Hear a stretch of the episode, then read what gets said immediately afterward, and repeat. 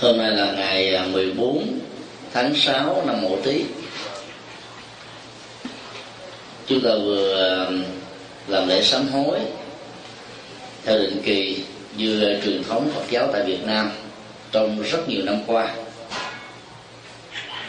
Thôi, lễ sám hối hôm nay ta có cơ hội đọc tụng à, từ vi sám pháp, quyển thứ hai trong quyển thứ hai này ta đã sám hối các nghiệp chướng do thân khẩu ý tạo ra một cách uh, vô tình hay là cố tâm. Bài sám hối đó đã cho chúng ta thấy rằng là tất cả những uh, trở ngại nỗi khổ niềm đau nghịch cảnh bất hạnh bế tắc đều do tất cả các hành vi của mình, hoặc là do mắt, tai, mũi, lưỡi, thân, hoặc là do ý thức phối hợp với các giác quan này tạo ra. Nhân đó um, sư cô chủ trì yêu cầu chúng tôi uh, chia sẻ về đề tài sám hối nghiệp chướng. Chúng tôi rất lấy làm quan hỷ vì uh, đề tài này có chiều sâu à, đạo đức học Phật giáo. Và xác định rất rõ rằng là ngay cả trong tình huống đời sống xã hội an bình, thế giới hòa bình, thịnh trị, quốc thái dân an, mưa hòa gió thuận, và ta đang sống ở trong thuận cảnh, không ai có thể cam đoan rằng mình chưa từng dính vào tội, lỗi và những sơ suất. Bản kinh đã phân tích về à, những à, tình huống mà một hành động được hiểu như là một nhân đã gieo trồng trong quá khứ hoặc là ở hiện tại này sẽ trổ quả theo ba cách, tùy theo bản chất và cái sự dụng tâm ở mức độ nhiều hay ít, nặng hay nhẹ mà có những loại hành động sẽ trổ quả tức thời sáng vừa gieo, chiều có kết quả. Có hành động gieo năm nay, sang năm hoặc nhiều năm sau, gặt hái kết quả. Có hành động đến cuối đời. Có hành động sau khi ta tái sanh với một kiếp sống khác, thì quả mới bắt đầu trổ.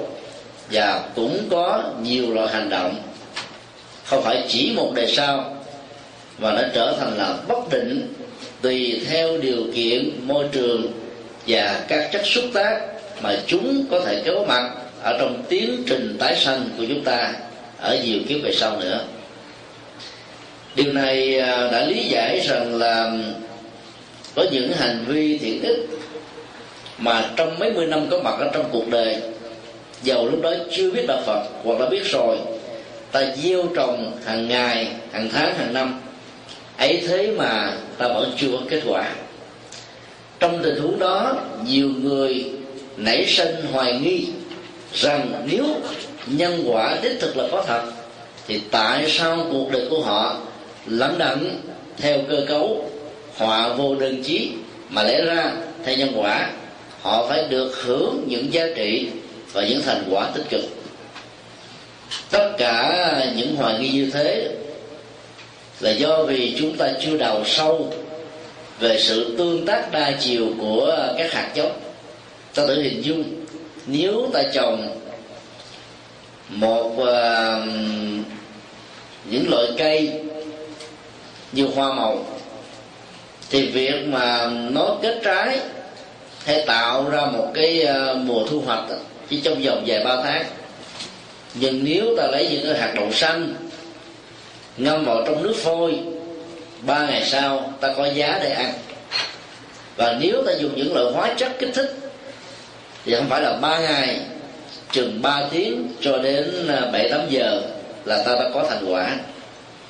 Trong khi đó những cái loại cây dầu đến ba chục năm mới cho chúng ta bóng mát và tàn che. Nhiều cây đại thụ cổ thụ cả trăm năm mới có thể hình thành ra một cái hình thù vóc dáng mà ta thấy ta lại có cái cảm giác say mê vì à, cái độ già dặn cổ kính của nó. Do đó trong các loài thảo mộc và thực vật, sự khác nhau về tính thời gian trong trổ quả và giá trị ứng dụng của nó còn có sai khác như thế. Thì cũng tương tự như vậy, các hành động, nghề nghiệp của con người làm, cũng có những giá trị khác biệt một cách tương tự. Ta có thể quan niệm như thế này. Mỗi một việc làm lành, công đức và phước báo, như là việc nạp thêm số tiền trong tài khoản của một ngân hàng. Nếu như ta mở theo định kỳ, lãi suất hàng tháng hoặc hàng năm hoặc là nhiều năm một lần, mà ta vừa chưa sử dụng lấy cái khoản lãi của nó, thì số tiền lãi đó đó được mặc nhiên hiểu là còn y nguyên. Tương tự như vậy, các hạt giống gieo trồng phước báo nào chưa trổ quả không có nghĩa là mất. Ta chưa có cơ hội để sử dụng nó mà thôi. Hiểu được như thế đó, thì cái ngân hàng công đức và phước báo được gieo trồng qua năm tháng ngày giờ sẽ tích tụ và đối với những tình huống ngặt nghèo ở trong cuộc đời, khi con người phát khởi nên một sự chí kính chí thành qua lời niệm phật, qua câu thần chú, qua biến kinh, phát nguyện rằng vượt tai qua nạn khỏi, thì lúc đó những chất xúc tác như lời kinh, câu thần chú danh hiệu phật sẽ làm cho các hạt giống đã được gieo trồng có cơ hội trổ quả ngay thời điểm chúng ta mong đợi. Còn nếu như ta không hề gieo trồng bất kỳ một hạt giống tích cực, đạo đức thiện lương, nhân từ, phúc báo, thì việc cầu nguyện, việc mong tha được của phật, việc chúng ta muốn có được phước báo từ lời kinh vẫn không đủ sức giúp cho ta vượt qua được nỗi khốn khó. Bởi vì quy luật nhân quả là một cán cân rất công bằng. Các đức phật chưa bị bồ tát giàu có thương tưởng chúng ta cũng không thể nào cứu giúp nếu chúng ta không tự cứu giúp mình bằng các năng lực của phước báo và những hạt giống nhân từ.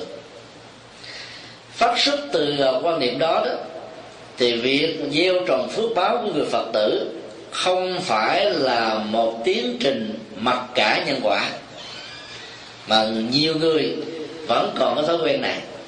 Thì mình gieo trồng phước báo cúng chùa tạo tượng đúc chuông ấn tống in kinh hoặc là chia sẻ các bài pháp thoại dưới hình thức các VCD, DVD ta thường có những cái lời quyển cầu mà cái giá trị của sự nguyện cầu đó nó cao gấp nhiều lần so với hạt giống ta đầu tư.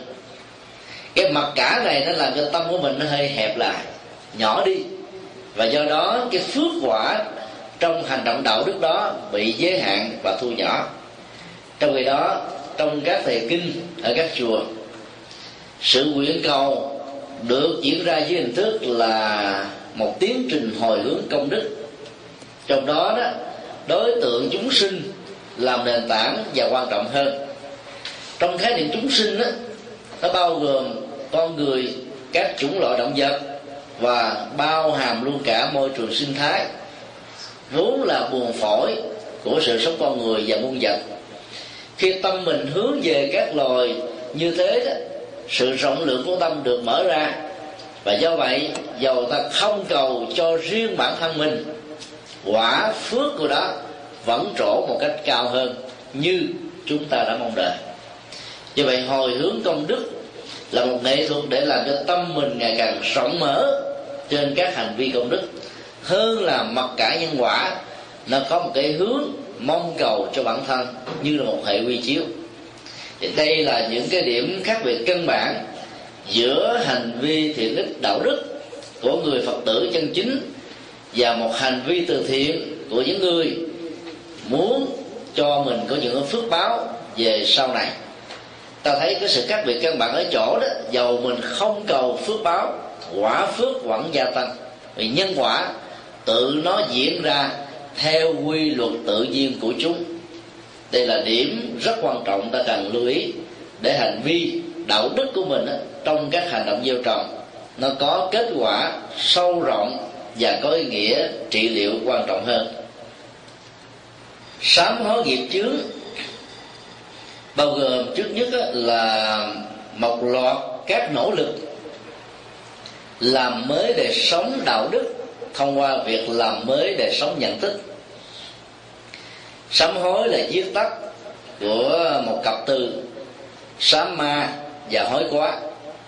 Sám ma là tiếng sanskrit, hối quá là chữ hán, được dịch nghĩa trực tiếp từ chữ sám ma do vậy sám hối có nghĩa là bày tỏ về những hành vi có thể dẫn đến nỗi khổ, niềm đau cho tha nhân, cộng đồng, xã hội đã từng diễn ra trong quá khứ hay là hiện tại một cách vô tình hay là cố ý.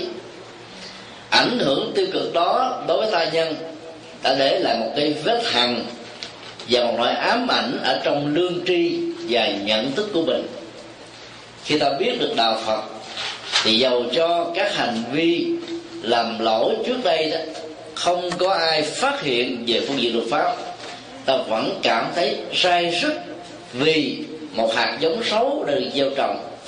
Lâu ngày chày tháng sẽ trổ quả và ta chính là người tiếp nhận tất cả các hậu quả tiêu cực của nó.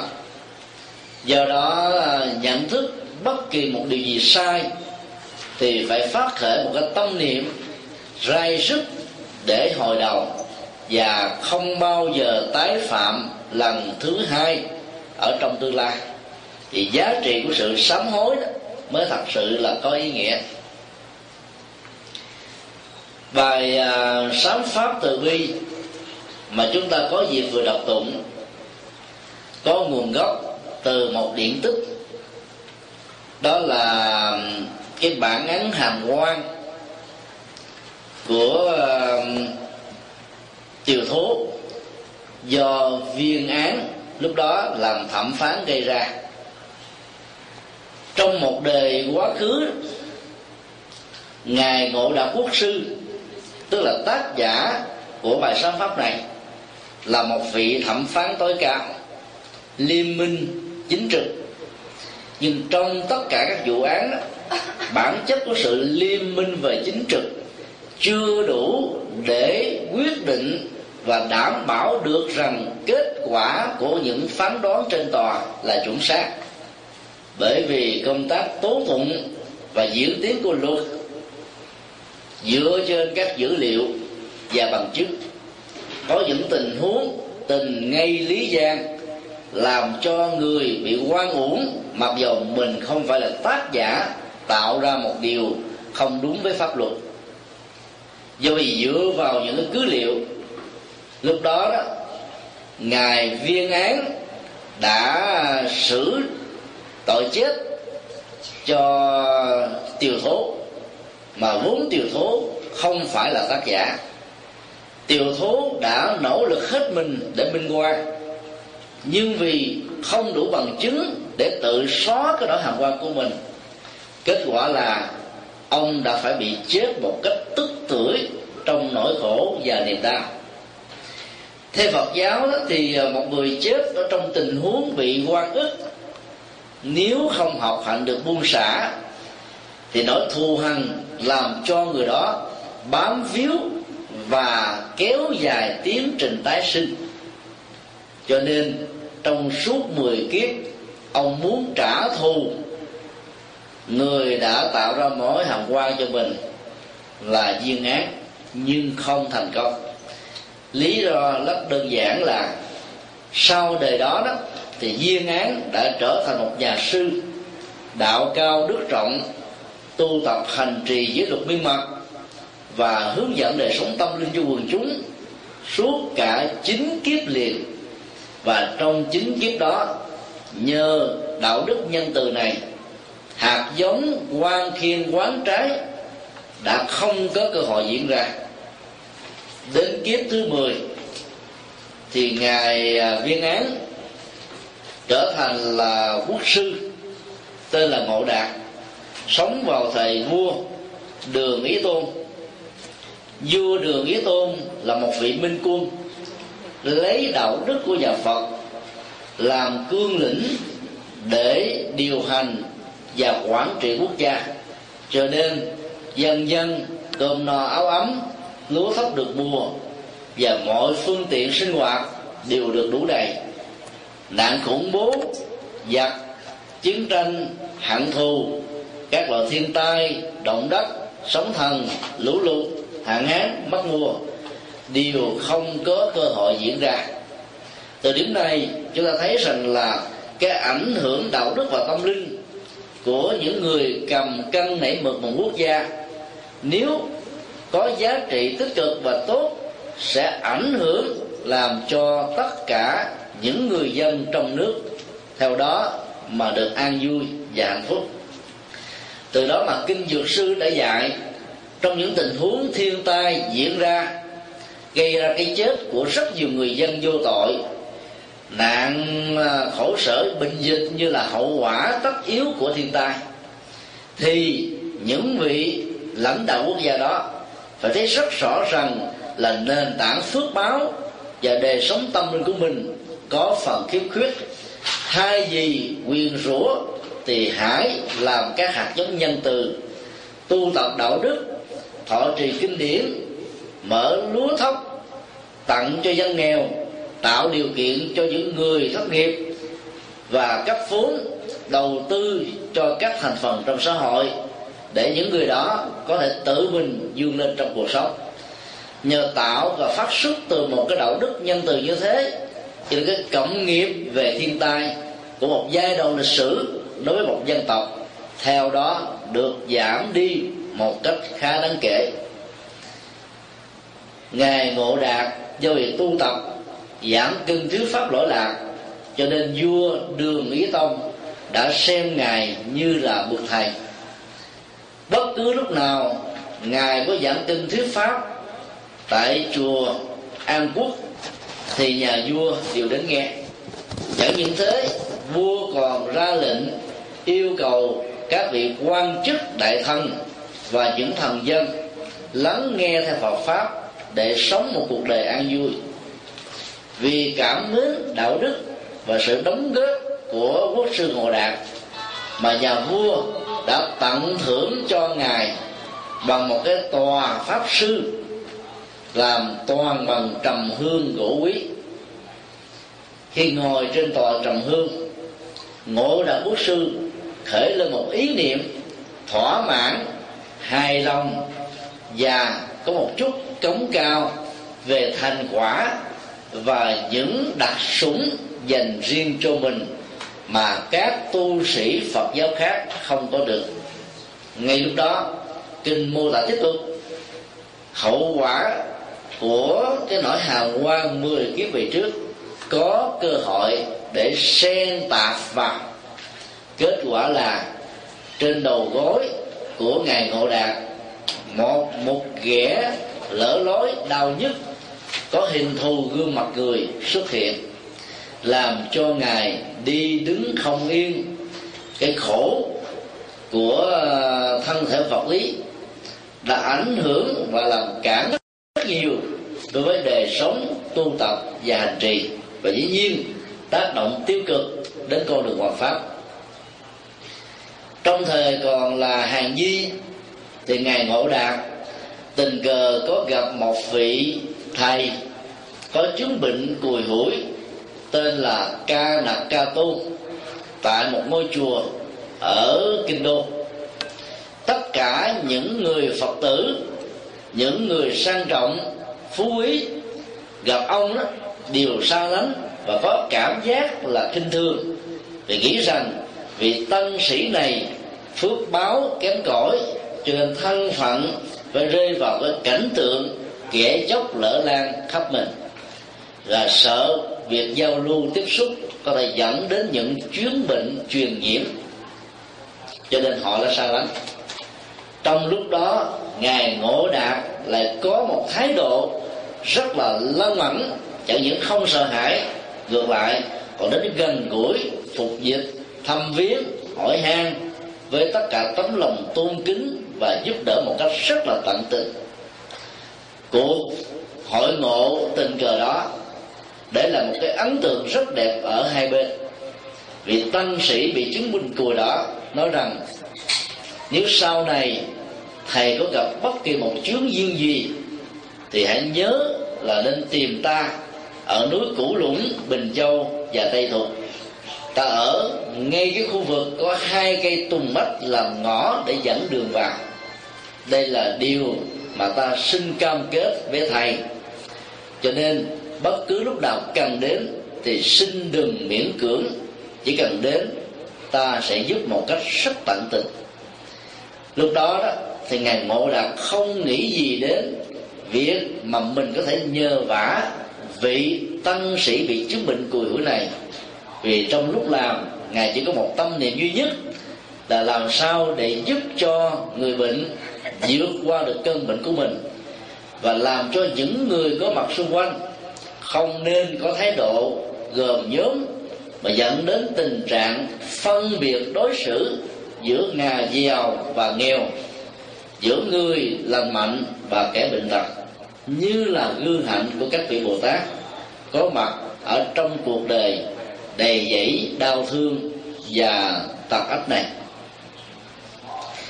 khi cục một ghẻ có mặt người làm lỡ lối, đau nhất ngài ngộ đạt liền nhớ đến lời hứa ngày xưa.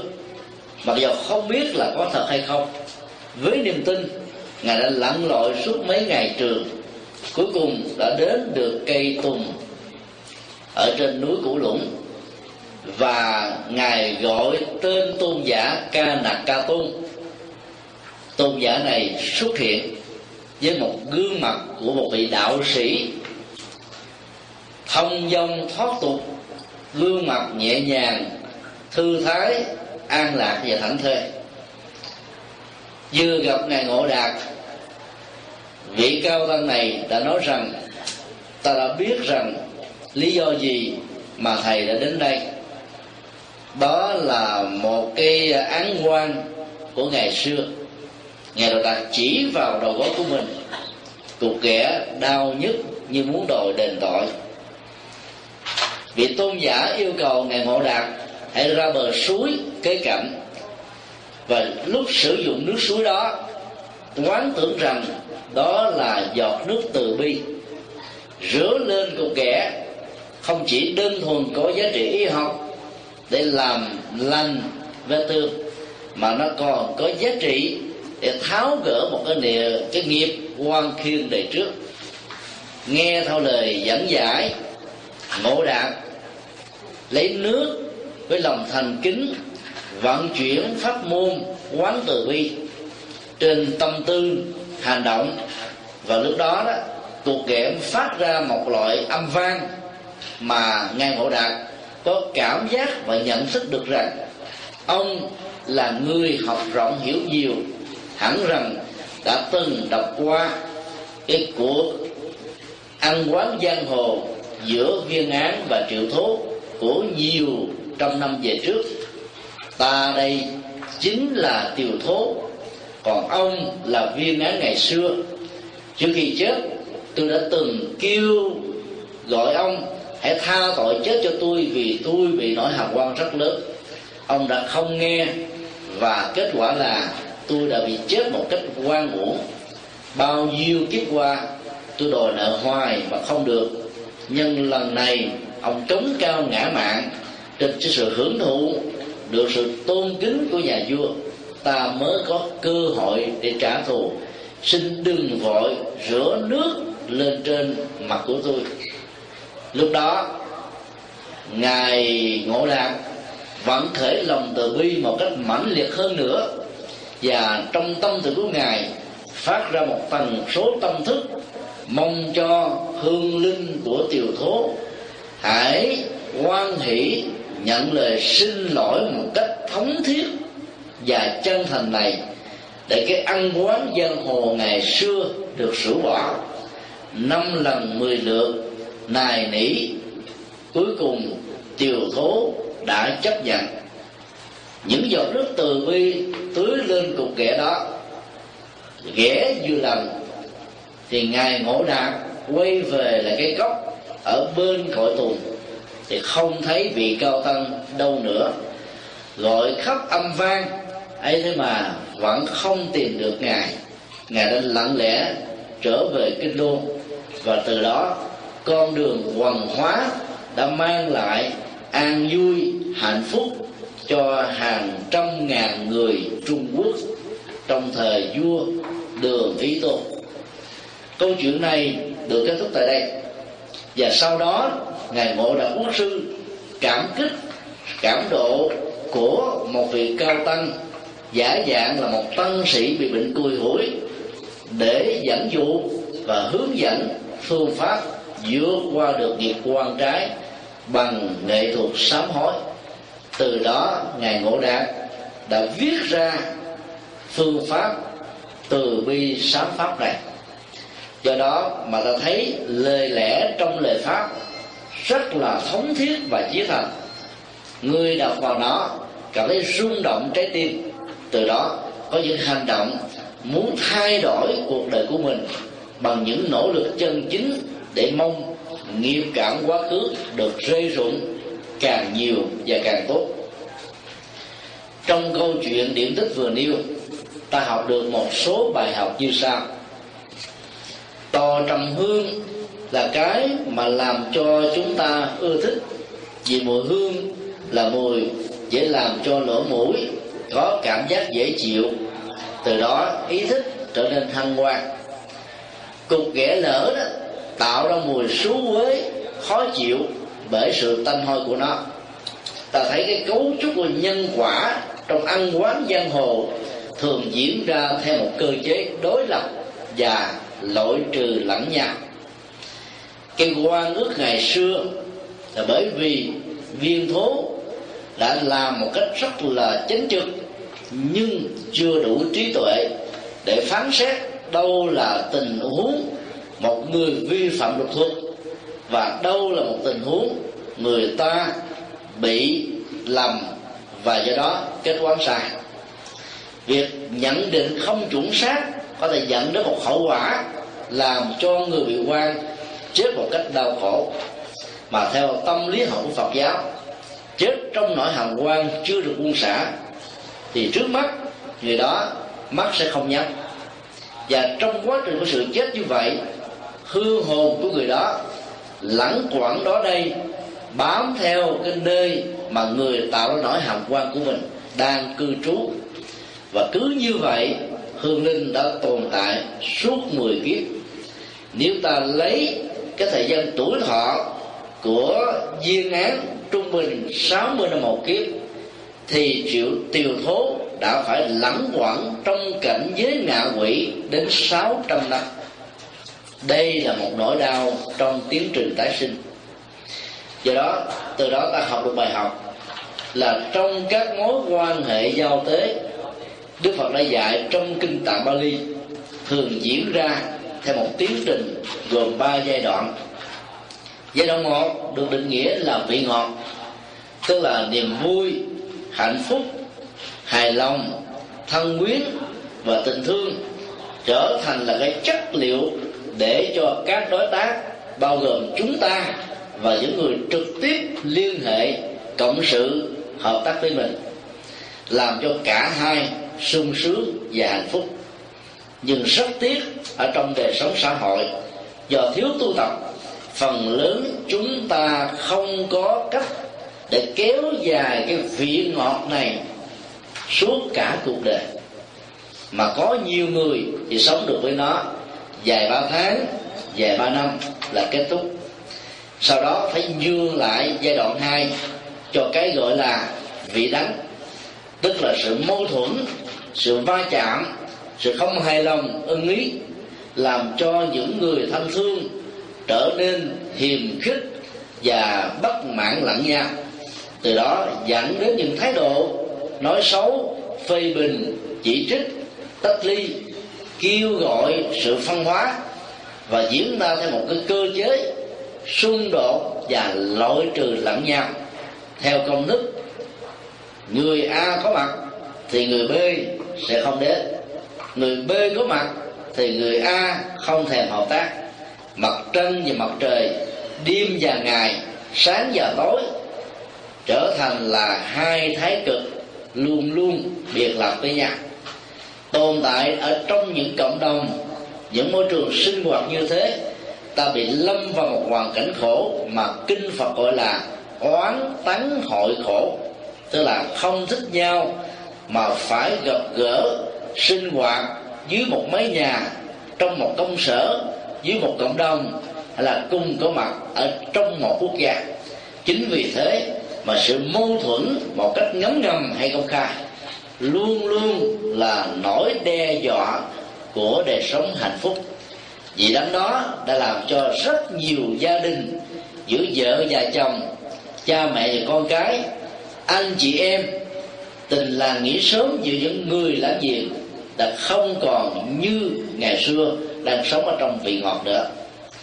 Ở trong hoàn cảnh như thế, thì một tâm lý thứ ba lại xuất hiện, đó là xuất ly tức là người ta trong vị đánh, cảm nhận khổ, đau hoàn ngoại nhiều quá, muốn thoát ra hoàn cảnh này, cho nên họ có khuynh hướng lập ra một môi trường mới tìm kiếm một cái khuynh hướng mới, tạo dựng lên một cái cơ sở mới, hay là dẫn động mọi người đi tới một cái chỗ mới. Và cái việc xuất ly đó đó đã làm cho mâu thuẫn đến cái đỉnh điểm mà sự chấp nhận nó đã không còn nằm ở phạm vi sự chịu đựng của tâm lý nữa. Và do vậy đó, cái nỗi khổ niềm đau bắt đầu có mặt do đó chúng ta thấy là trong tất cả những cái ăn quán giang hồ đó, nó đều phát xuất từ cái việc sử dụng cái vị ngọt không đúng cách. Ví dụ trong thế giới giang hồ, ăn không đồng, chia không liêu dẫn đến sự tranh chấp và kết quả là họ thanh toán và loại trừ lẫn nhau. Cho nên trong một giai đoạn vị ngọt chưa được là bao lập tức diễn qua giai đoạn thứ hai là bị đánh. Và ngay vì đánh đó, sự xuất ly trở thành là những kẻ đối lập, làm cho cả hai đều bị tổn thất. Trong quan hệ giữa vợ và chồng, nếu chỉ đơn thuần dựa trên yếu tố của ngoại hình là điều kiện kinh tế, thì chắc chắn rằng là tình yêu đó trong một thời gian rất ngắn không có cánh mà bay. Ví dụ, tình yêu đến bằng kinh tế, thì khi kinh tế bị khủng hoảng tình yêu sẽ không còn nữa. Hoặc là tình yêu đến bằng nhan sắc hay là chủ nghĩa hình thức, ngoại hình, thì khi cái vô thường của năm tháng làm cho cái nét đẹp ngày xưa không còn như là ngày hôm nay, thì tình yêu đó cũng ngậm ngùi ra đi. Và tất cả những gì đến với nhau bằng sự mưu cầu, bằng tính toán, thì cái hương vị ngọt ngào của nó dễ dàng là va chạm những cái tôi của nhau, cũng dẫn đến một tình trạng bế tắc. Theo lời Phật dạy, trong những hoàn cảnh mà giá trị của vị ngọt tồn tại không lâu dài, thì trước khi rơi vào vị đắng và dẫn đến sự chia tay, thì Đức Phật khuyên tất cả mọi người hãy giải tỏa cái quan út cái quan gút của nhau. Bằng không đó, nó sẽ tạo thành cái quan trái khác ở trong tương lai, hoặc gần hoặc xa hoặc xa hơn nữa là kiếp sau do đó đó, cái tinh thần buông xả là một trong những nghệ thuật rất quan trọng để giúp cho chúng ta sống được bình an, hạnh phúc và không bị chướng duyên thử thách. Tiều thố vì nỗi hàm quan, cho nên đã không buông được cái tâm lý bế tắc này và phải làm kiếp ngạ quỷ đến 600 năm. Đó là một bất hạnh rất lớn. Trong cuộc sống đó, ta có thể ờ, là một người rất tốt, nhưng sự đánh giá, nhìn nhận của cuộc đời có thể ngược lại hoàn toàn. Đừng vì thế mà bực tức. Trong cơn bực tức, có nhiều người thề cay rửa độc, đối tượng tạo ra qua khi cho mình hoặc là người đó tự thề với lương tâm mình rằng, từ đây về sau, tôi sẽ không bao giờ dám theo một con đường tốt đó nữa. Bỗng dưng, từ một con người tốt, trở thành một kẻ an phận thủ thường tiêu cực. Và cái đó chính là sự chạy trốn trong bế tắc. Đức phật dạy chúng ta đối diện với những hiện thực như thế ta chỉ cần quan niệm rằng, lời đánh giá của thai nhân đối với mình không phải chính là bản chất đời sống của ta. Có gì đâu phải ngại, có gì đâu phải sợ, mà phải bỏ cái con đường lý tưởng mà mình đã đi. Rất có ý nghĩa và rất có niềm vui cho cuộc sống. Ta thử hình dung, nếu một họa sĩ biếm họa, dùng một cây cọ với mực đen đỏ rất xấu, tạo ra một hình thù vóc dáng của ông tổng thống, thủ tướng hay là một nhân vật nào mà vị họa sĩ này không thích. Có thể chính vì thế mà nhân cách của người bị biếm họa trở thành xấu như là bức tranh biếm họa hay không? Ai cũng thấy rất rõ câu trả lời là không. Chỉ cần liên tưởng như thế rằng bản chất đời sống đạo đức của ta khác hoàn toàn với những gì được cuộc đời mô tả, thì có lý đâu ta phải sợ hãi đến độ là nghĩ mình là một phần của những gì được mô tả. Từ đó ta mới rũ bỏ được cái thân phận nạn nhân ở trong sự phê bình chỉ trích và sự hiểu sai của mọi người. Sống được như thế thì ta đang thực tập theo hạnh vô úy, tức là không sợ hãi của bồ tát quan thế âm và tinh thần bi trí dũng của đạo phật nói chung. Rất tiếc là tiều thố đã không làm được như thế. Cho nên thù thì chưa trả xong. Nhưng cái tính cách nạn nhân đã đeo đuổi ông suốt cả 10 kiếp trường. Đó là điều bất hạnh. Bài học thứ hai, ta rút ra từ câu chuyện này. Đó là những người ôm lòng oán hận, muốn trả thù, trả đũa một người xấu nào đó, thì biết rằng việc ôm mối hận đó chính là biến và hâm nóng tính các nạn nhân ở ta thêm một lần nữa. Ta ôm 10 năm, ta trở thành nạn nhân 10 năm. Ta ôm 100 năm, ta trở thành kẻ bất hạnh 100 năm. Nếu thật sự là kẻ biết thương yêu và chăm sóc hạnh phúc của mình, thì việc rũ bỏ những nỗi hàm quan càng sớm càng tốt, càng nhanh càng có ý nghĩa. Và do vậy ta trở thành một kẻ rất là thông thoáng, nhẹ nhàng, thư thái, thoải mái và lãnh thê. quý vị thử hình dung, trên cái chiếc lá hoa hồng này, nó có hình thù của ờ, gai. Và trên từng thân của nó cũng có gai. Một cây hoa hồng đó có thể trồng 6 tháng, nhanh hơn là ba tháng. Mà nó chỉ cho ta suốt một cả mùa như thế một vài cái hoa. Số lượng gai trên thân cây hồng và những cái ờ, chày xước ở trên những chiếc lá có thể nhiều gấp một trăm lần so với cái đẹp và cái thành quả tốt nhất mà hoa hồng có thể cung cấp. Tại sao ta không hướng đến hoa hồng? Mà để cho tâm mình bận biểu vào những chiếc gai. Từ chỗ đó, đó ta quan niệm như thế này. Tốt và xấu tích cực và tiêu cực, thuận và nghịch luôn luôn có mặt trong cuộc đời như là những thực tại.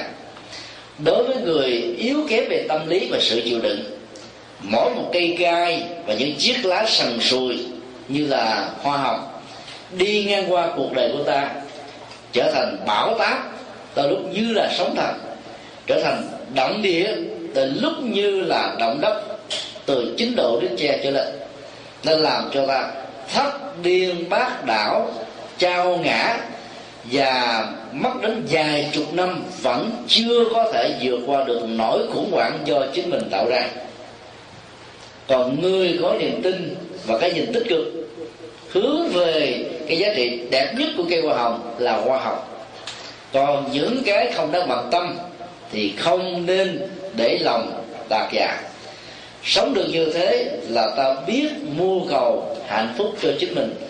Và đây là nghệ thuật để duy trì cái nỗi niềm an vui, hạnh phúc một cách lâu dài trong đời sống, vốn có nhiều bất hạnh như chúng ta. Bài học thứ ba.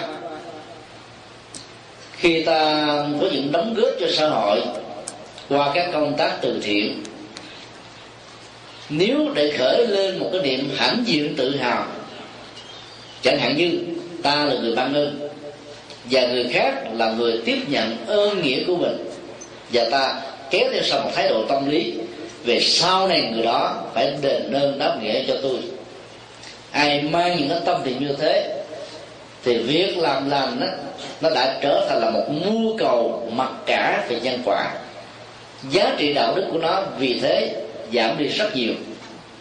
Trong tình huống của ngài ngộ độc quốc sư, suốt cả 10 kiếp là một vị cao tăng sống rất là đàng hoàng đứng đắn. Nhưng đến kiếp thứ 10 do vì được vua tôn kính nâng lên tầm vóc một vị quốc sư, cho nên niềm hãnh diện tự hào đã bắt đầu có mặt. Và mặc dù cả 10 kiếp tu tập ngon là như vậy, chỉ có một cái tâm lý tiêu cực nhỏ xuất hiện thôi. Một hạt giống xấu trong quá khứ có cơ hội để bắt đầu cho hạt giống quá khứ được trổ quả với hình thức là một cục kẻ có hình, đầu mắt của một con người. Ta thấy rất rõ là bất cứ lúc nào lòng tham, sân, si, tâm lý tiêu cực, nhỏ nhoi, ích kỷ bắt đầu có mặt ở trong tâm thức của mình, thì việc làm phật sự của ta lúc đó được định nghĩa đồng hóa như là ma sự. Do đó phật sự và ma sự chỉ khác nhau ở cái tâm niệm và cái động cơ chân chính hay là tà nếu các việc làm tốt mà để cho danh vọng và những cái lợi ích vị kỷ của cái tôi khống chế và chi phối, thì kết quả của các việc làm tốt đó sẽ bị teo hẹp lại một cách khá đáng kể. Cho nên người phật tử thường làm phật sự không có mưu cầu. Và sau khi làm xong, thì hồi hướng công đức cho tất cả tha nhân và chúng sinh đây là điểm son rất đặc biệt ở trong truyền thống đạo đức, dẫn thân từ thiện của những người con phật nói chung. Bài học thứ tư thì đứng trước một bế tắc mà tâm vóc lớn như ngài ngộ đạt quốc sư, mặc dù lúc đó ngài còn rất trẻ tuổi, đừng bao giờ hãnh diện tự hào rằng ta là số một và là tất cả. Cũng vì cái tâm lý cái tôi số một đó mà cái quả báo số này nó có mặt ở trong hiện đời và ngài đã nhớ lại cái lời nhắn nhủ ngày xưa của một vị tân sĩ bị cùi. Cho nên tìm đến nơi để có thể tháo gỡ được cái quan trái của mình. Những chứng bệnh như thế được kinh điển nhà Phật gọi là bệnh nghiệp. Bệnh nghiệp khác với bệnh vật lý ở chỗ. Bệnh vật lý nó là kết quả tất yếu của một trong những nguyên nhân sau đây. Chẳng hạn là sanh non hoặc là đẻ muộn. Trong lúc thọ thai, suốt 9 tháng 10 ngày, người mẹ mang bào thai đã không biết giữ, ăn uống, đã tiêu thụ những thực phẩm không tốt cho thai nhi. Chẳng hạn là chất cay quá nhiều, rượu chè, thuốc ma túy và nhiều độc tố khác có hại cho cơ thể. Kết quả là đứa con ở trong bào thai lãnh đủ. Hoặc là trong lúc mang thai, người mẹ đó do những bức xúc xã hội đã có những cái tâm niệm nóng nảy, sân hận, thù hằn, tức tối, hoặc là trở nên rất là ích kỷ, đã ảnh hưởng một cách trực tiếp đến tâm lý của đứa con và sau này nó tạo thành một phần cá tính của chúng ở trong tương lai. Và do đó, khi sinh ra đó, đứa con đó có nhiều dị tật, ảnh hưởng hoặc là trên cơ thể hoặc là trên tánh tình. Nguyên nhân thứ hai có thể là trong suốt quá trình sự sống, người đó có thể làm việc quá mức hay là ăn uống không đồng đều, ngủ nghỉ không thích hợp, không thể dục thể thao hoặc là có khuynh hướng hưởng thụ quá mức, kết quả là sức khỏe bị giảm sút một cách khá đáng kể và nhanh chóng. Hoặc là trong tình huống thứ ba, sống điều độ nhưng do bị thiên tai tạc ấp mà các phương tiện về thiên nhiên, cảnh báo về thời tiết và tất cả những cái diễn tiến tiêu cực của khí hậu người đó không có những phương tiện hiện đại này, cho nên không tránh được từ xa. Kết quả là bệnh tật, chết chóc và nhiều cái tiêu cực khác đã có mặt. Thì đó là những cái bệnh trạng nó thuộc về cái quy luật vật lý tất yếu và tự nhiên diễn ra trên cơ thể của từng con người. Nhưng vẫn có những loại bệnh. Người bị bệnh hoàn toàn sống một cách rất là bài bản, có khoa học về sức khỏe, ăn uống, ngủ nghỉ, làm việc, tâm sinh lý và làm chủ được cảm xúc một cách rất là quân bình. Ấy thế mà có những cái chứng bệnh không đâu vào đâu mà có thể dẫn đến sự nghiêm trọng, khổ đau hoàng hoại, ngày và đêm, gặp thầy hay thuốc giỏi, bệnh viện nổi tiếng. Ấy thế mà bệnh vẫn không thuyên giảm đây là tình huống của ngài ngộ đạo quốc sư. Cái đó được xem là bệnh nghiệp.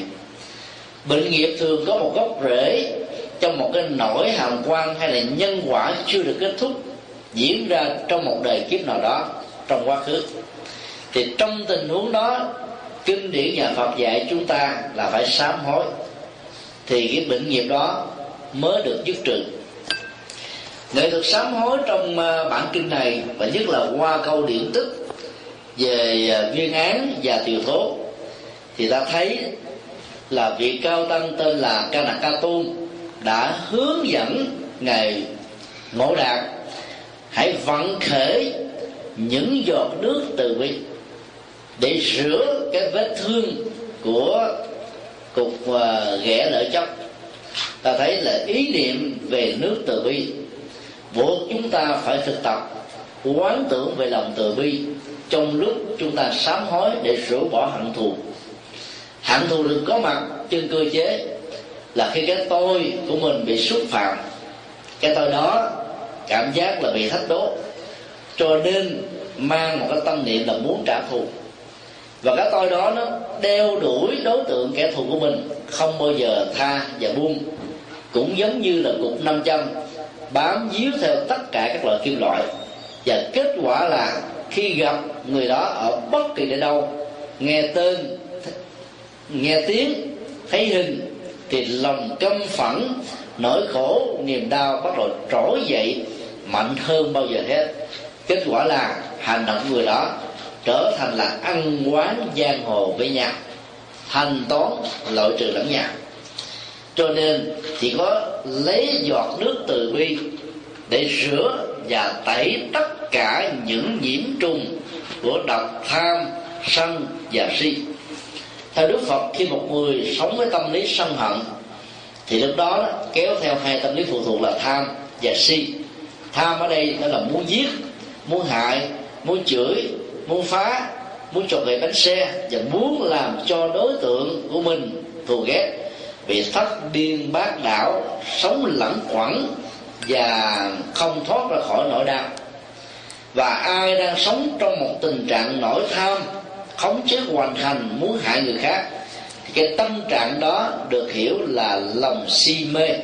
Vì việc tạo nghiệp xấu cho người khác, kết quả ta phải hứng lấy và gánh chịu một trăm phần trăm về phía mình. Do đó, tưởng chừng như hại người trên thực tế, kẻ có lòng tham và sân hại chính mình trước nhất. Do vậy, mỗi một cái hành động để cho lòng tham, sân và si chi phối thì nỗi đau đã bắt đầu có mặt. Và nối kết theo đuổi chúng ta cho đến lúc nào trổ quả thì thôi. Lúc đó, dùng giọt nước từ bi không phải là nước bình thường như chúng ta chế từ nước khoáng, nước lọc hay là bất cứ loại nước suối nào mà mình phải nghĩ rằng là trong mỗi tâm thức của con người đó, nó có một cái dòng tuôn chảy như là nước kết nối với nước, không cùng tận lúc đó mỗi một tần số sống ăn của tâm thức phát ra từ bộ não. Ta phải tập trung và quán lòng từ bi. Trước nhất là đối với những người thân, người thương. Sau đó, người dân nước lạ và cuối cùng là những kẻ hận thù.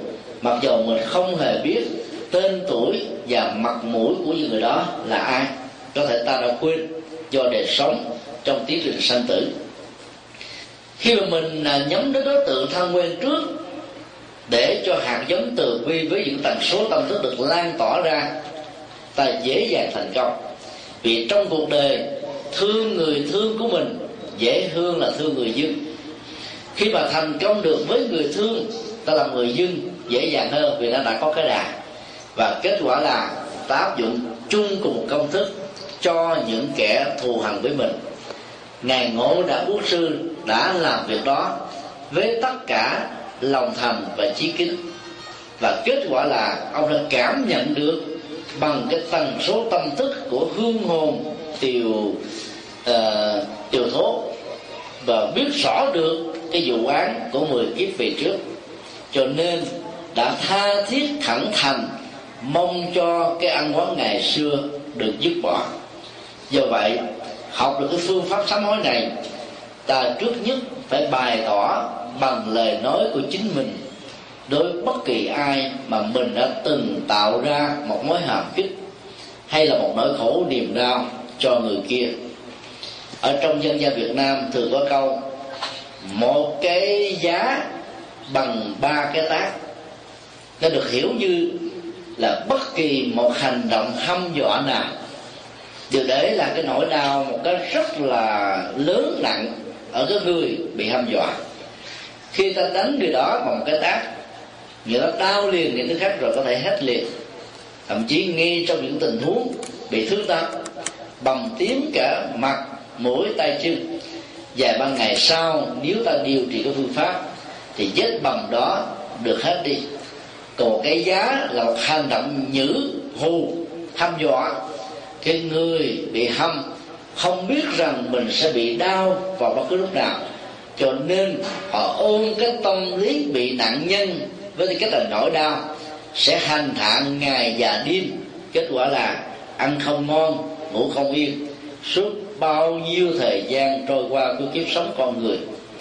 Cho nên, nếu ta đã từng có những lời thề cai rửa độc, chủ yếm đối bất cứ một người nào đó mà mình không thích, như là một phản ứng ăn quán trong thế giới giang hồ. Thì kể từ khi đọc được bài sáng pháp từ bi này, ta phải mạnh dạn dùng giọt nước từ bi để rửa sạch những cái mối hận thù đó. Bằng không đó, nó sẽ đeo đuổi chúng ta như là quan hồn của tiều thố đeo đuổi không buông, không tha. Viên án mặc dù đã trở thành một nhà sư, huống hồ chúng ta đều là những người phàm và kẻ tục. Lòng tham, sân, si còn rất nhiều. Nếu không chuyển hóa được cái quan quốc đó, thì hậu quả của ăn quán dân hồ này sẽ còn nghiêm trọng hơn rất nhiều lần so với ngài ngộ đạt quốc sư. Khi mà mình à, ngỏ lời một cách chân thành đối với một người nào đã từng bị những nỗi hàm quan, thì trước sau gì là người ta cũng mở rộng lòng để tha thứ. Đây là điều mà mình nên tin. Có nhiều người thù dai, thì trong lúc mà mình xin lỗi đó, thì họ có vẻ là không hài lòng. Nhưng mà khi về nhà, suy đi nghĩ lại, họ có thể bỏ qua. Mặc dù không đủ mạnh dạng và bản lĩnh để tuyên bố bằng lời nói bởi vì họ đã lỡ hiểu theo cái câu nói của người trung hoa, quân tử nhất ngôn, tức là đã nói là không rút lời lại. Ai mà có cách ứng xử như thế, nhất là đối với sự thù hằn và những điều không tốt, ta có thể kéo theo vế thứ hai theo dân gian việt nam, đó là quân tử dạy bởi vì đó là cách mà mình đã đem nỗi khổ niềm đau chất chứa trong cuộc đời của mình. Cho nên không giả gì trở thành quân tử giả lúc đó ta phải trở thành một quân tử khôn. Quân tử khôn phải gồm có hai yếu tố. Trước nhất là quân tử. Mà quân tử theo đạo phật có nghĩa là người có lòng rộng lượng, tha thứ và dị tha. Khôn ở đây là lối ứng xử để duy trì cái hương vị ngọt hạnh phúc ở trong cuộc đời không dạy gì mà ôm cái hương vị đắng. Đắng nghét mà ngậm như là một bồ hòn để làm ngọt. Do đó ta phải có yếu tố của tuệ giác. Mà khi yếu tố tuệ giác có mặt rồi đó, thì cái nỗi đau đó nó giống như là một cái cây gai đang bị bám víu ở trong trái tim, như là cái bàn tay đang nắm như thế này. Thì tuệ giác sẽ giúp cho mình buông cái nỗi đau vì mỗi một cây gai bám vào trong trái tim cảm xúc và nhận thức, làm cho trái tim đó rỉ máu hàng giây, phút, ngày, giờ. Cho đến lúc nào ta buông nó thì thôi. Cho nên tuệ giác sẽ giúp cho ta buông nó bằng cách là mở cái lòng bàn tay ra. Nó sẽ rớt xuống một cách rất là dễ dàng.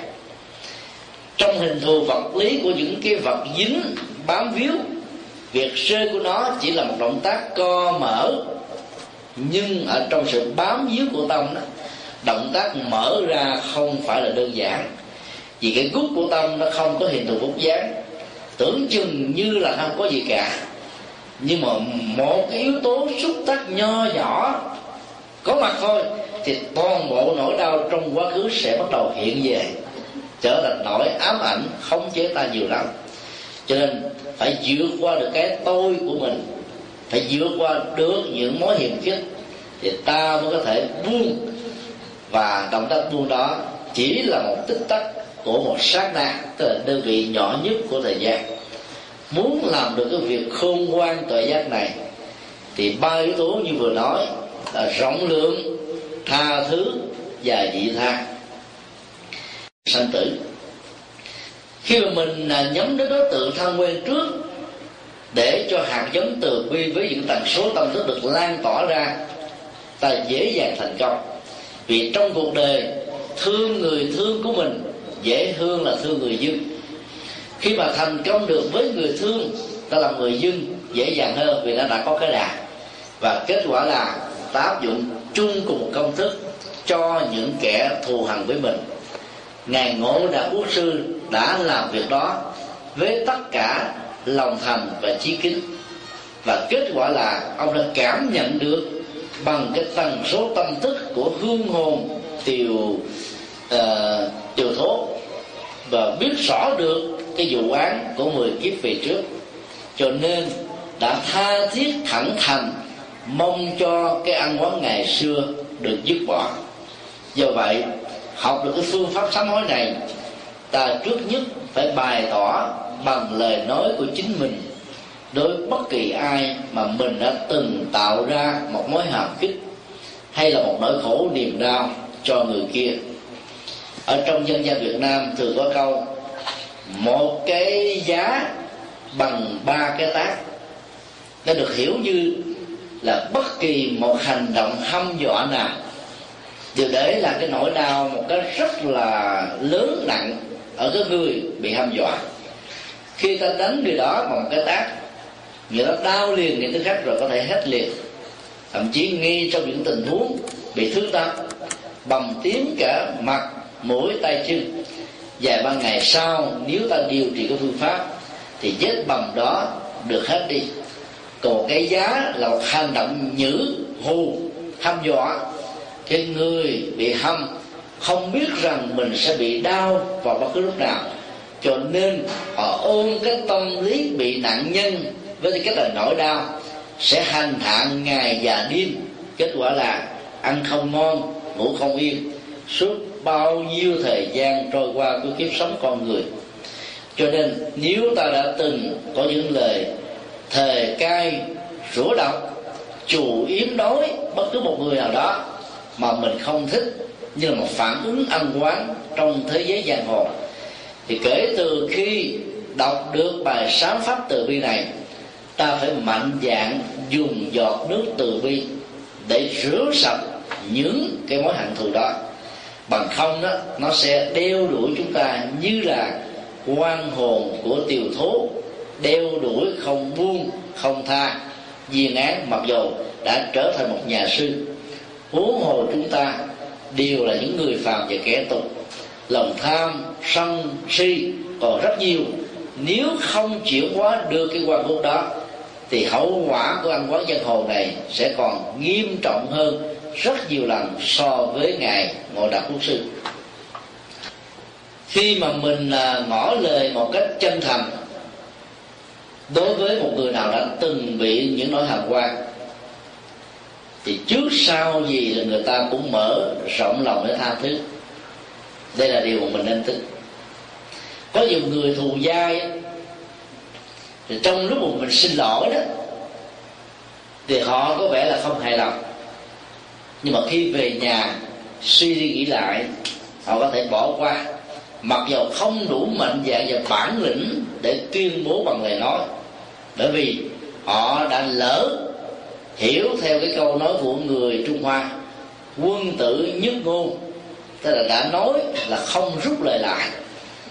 Ai mà có cách ứng xử như thế, nhất là đối với sự thù hằn và những điều không tốt, ta có thể kéo theo vế thứ hai, theo dân gian việt nam, đó là quân tử dạy. Thì bởi vì đó là cách mà mình đã đem nỗi khổ niềm đau chất chứa trong cuộc đời của mình. Cho nên không dạ gì trở thành quân tử dạy lúc đó ta phải trở thành một quân tử khôn. Quân tử khôn phải gồm có hai yếu tố. Trước nhất là quân tử. Mà quân tử theo đạo phật có nghĩa là người có lòng rộng lượng, tha thứ và dị tha. Khôn ở đây là lối ứng xử để duy trì cái hương vị ngọt hạnh phúc ở trong cuộc đời. Không dạy gì mà ôm cái hương vị đắng đắng nghét mà ngậm như là một bồ hòn để làm ngọt do đó ta phải có yếu tố của tuệ giác. Mà khi yếu tố tuệ giác có mặt rồi đó, thì cái nỗi đau đó nó giống như là một cái cây gai đang bị bám víu ở trong trái tim, như là cái bàn tay đang nắm như thế này. Thì tuệ giác sẽ giúp cho mình buông cái nỗi đau vì mỗi một cây gai bám vào trong trái tim cảm xúc và nhận thức, làm cho trái tim đó rỉ máu hàng giây, phút, ngày, giờ cho đến lúc nào ta buông nó thì thôi. Cho nên tuệ giác sẽ giúp cho ta buông nó bằng cách là mở cái lòng bàn tay ra. Nó sẽ rớt xuống một cách rất là dễ dàng. Trong hình thù vật lý của những cái vật dính, bám víu, việc rơi của nó chỉ là một động tác co mở. Nhưng ở trong sự bám víu của tâm đó, động tác mở ra không phải là đơn giản. Vì cái gút của tâm nó không có hình thù hút dáng. Tưởng chừng như là không có gì cả nhưng mà một cái yếu tố xúc tác nho nhỏ có mặt thôi, thì toàn bộ nỗi đau trong quá khứ sẽ bắt đầu hiện về, trở thành nỗi ám ảnh khống chế ta nhiều lắm. Cho nên phải vượt qua được cái tôi của mình, phải vượt qua được những mối hiểm khích, thì ta mới có thể buông. Và động tác buông đó chỉ là một tích tắc của một sát na, tức là đơn vị nhỏ nhất của thời gian muốn làm được cái việc khôn ngoan tuệ giác này thì ba yếu tố như vừa nói là rộng lượng tha thứ và dị tha. Rộng lượng thì quý vị có thể uh, hình dung như là đức phật di lặc đang ngồi ở bên uh, góc phải của chùa liên hoa này. Ta thấy là ngài có một cái bụng uh, to tướng các bạn theo à, cái nền văn hóa nhân tướng học của người trung quốc, người bụng to là người nhân hậu. Bụng to là tượng trưng cho sự chứa nhốt nhiều thật là nhiều vì không ảnh hưởng đến bệnh tật. Chứ đừng bắt chước uống bia mà bụng to là có nước là là tiêu. Hoặc là ăn nhiều, ngủ nhiều, bụng to là tốn tiền.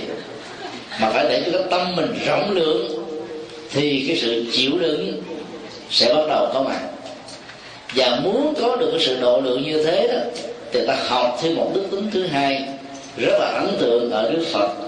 Đó là nụ cười toe toét, nụ cười quan hỷ, nụ cười không để lại bất cứ một nỗi đau nào trong lòng. Chứ còn nếu mình ghi ở trong bụng không bụng mình nó trương sình lên, có ngày nó nở tung. Do đó khi mà mình rộng lượng đó thì không nên giữ lại sự hiềm khích. Bởi vì sự đè nén có tác hại rất nhiều lần so với sự phóng thích. Do đó, đó nở một nụ cười trên môi. Nó tạo một chất xúc tác để cho tâm lý của mình được thoải mái và nhẹ nhàng. Ta cứ hình dung mỗi một bế tắc đó, nó giống như là khói có dày đặc ở trong căn phòng. Mà nhà với những cái cánh cửa cái và những cửa sổ bị đóng kín. Nếu ta không phá vỡ kiến để chui ra.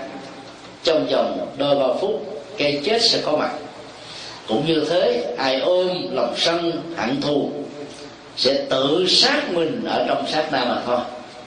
Thì lúc đó ta phải mở những cái cánh cửa của rộng rộng lượng tha thứ với niềm vui và nụ cười để cho nỗi khổ niềm đau trong cuộc đời sớm đi qua và không bao giờ còn nữa. Cái gì đã là quá khứ rồi thì hãy khép kín nó với quá khứ. Không nên nhắc lại, vì nhắc lại, nỗi đau sẽ có mặt thêm một lần nữa. Đây là cái phương pháp mà đức phật đã dạy là hiện tại lạc trú. Tức là sống ở trong những giây phút của đời sống hiện tại.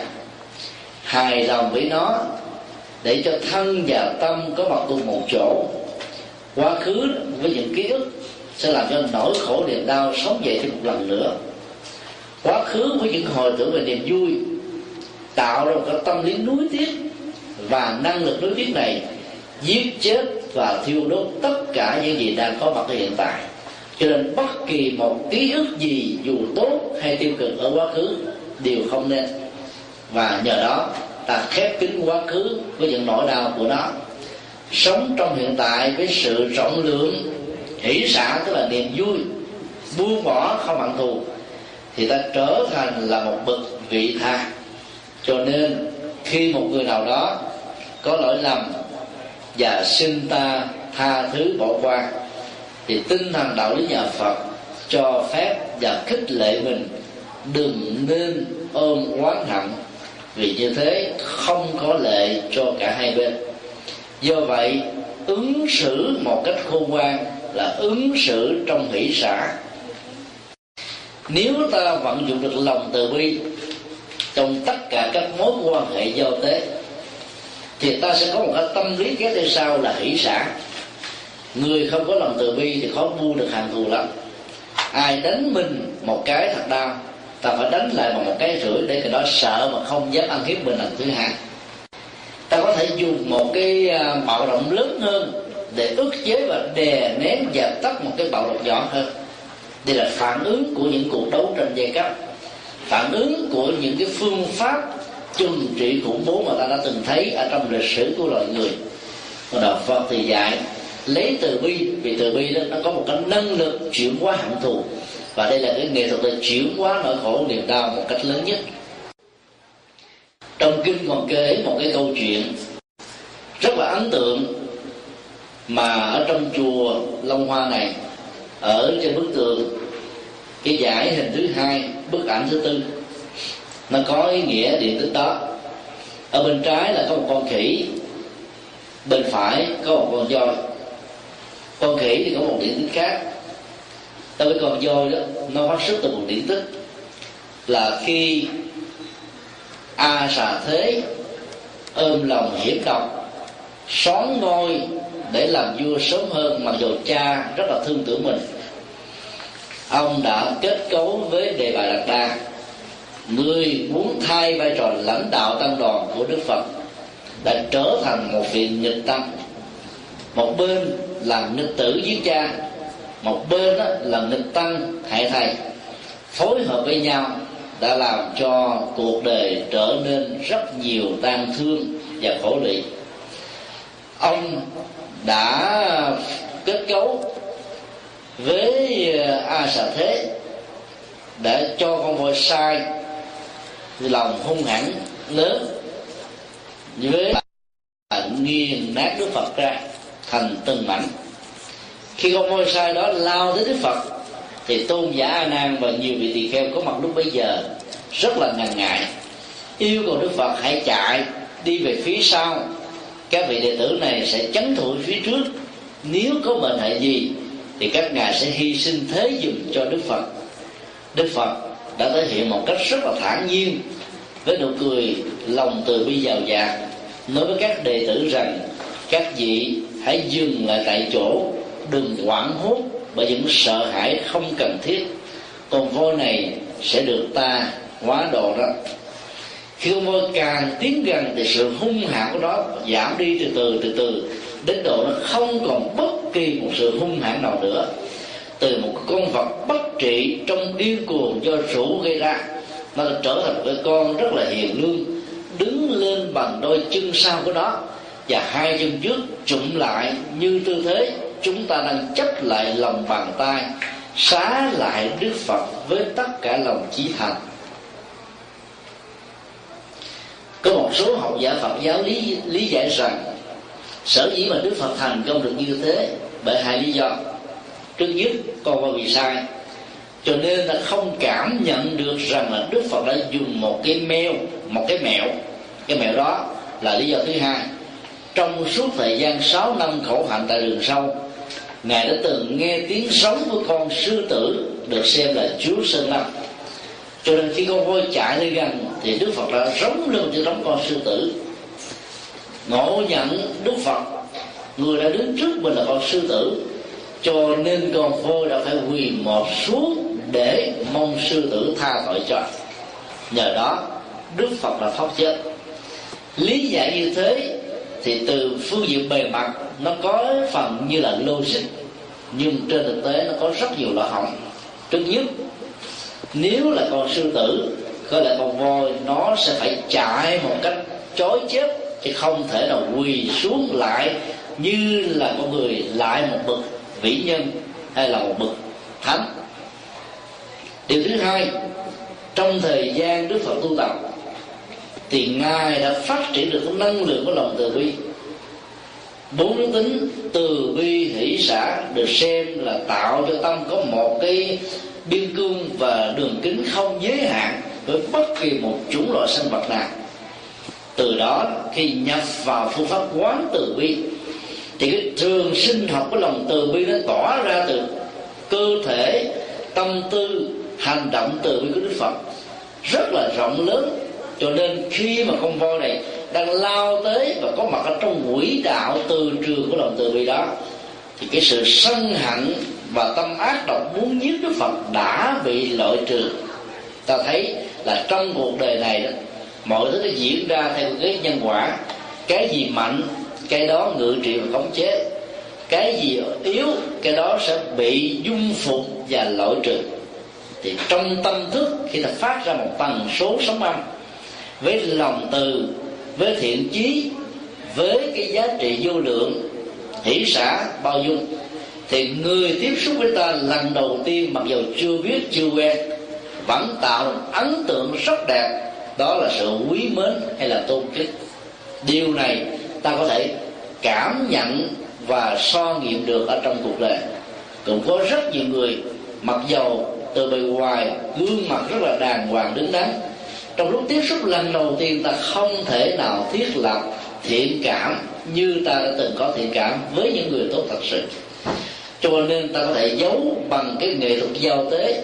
Mình có thể không tốt mà thể hiện ra người tốt để làm cho người khác mắc ngu ở trong cái ngọt mặt chết rồi còn trong tầng số tâm thức, ta không thể nào lừa gạt được thai nhân. Đây là điều mà mình phải chấp nhận do đó trường sinh học của lòng từ bi đức phật lớn quá. Mà cái trường sinh học và sân hận của con voi nhỏ quá, cho nên nó bị thuyết phục. Đó là lý do ta thấy là con voi đã quỳ mọt xuống để đền tội trước đức phật.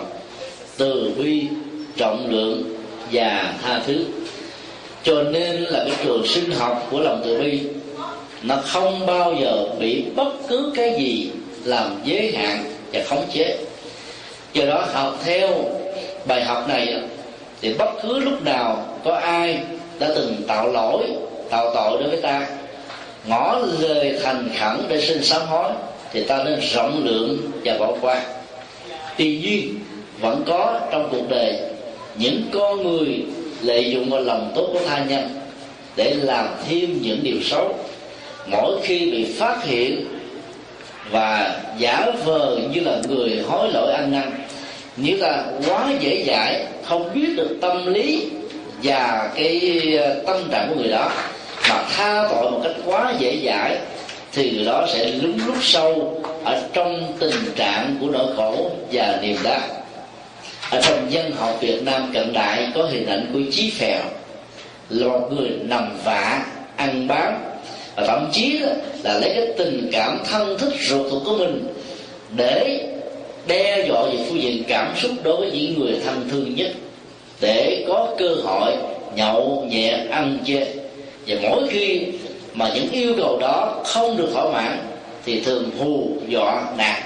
Và ta tưởng rằng là người đó có thể bỏ qua, có thể thay thế, có thể chuyển hóa được tâm thức khi mà họ hứa những điều rất là đẹp, tốt trên thực tế, chưa từng đem ra ứng dụng một lần nào thì việc tha thứ và bỏ qua cho những người như vậy chỉ làm cho họ ngày trở nên bị tội ác sâu nặng thêm mà thôi cho nên, về phương diện đạo đức và luật pháp, ta bà thấy nó có hai cách thế đi song hành.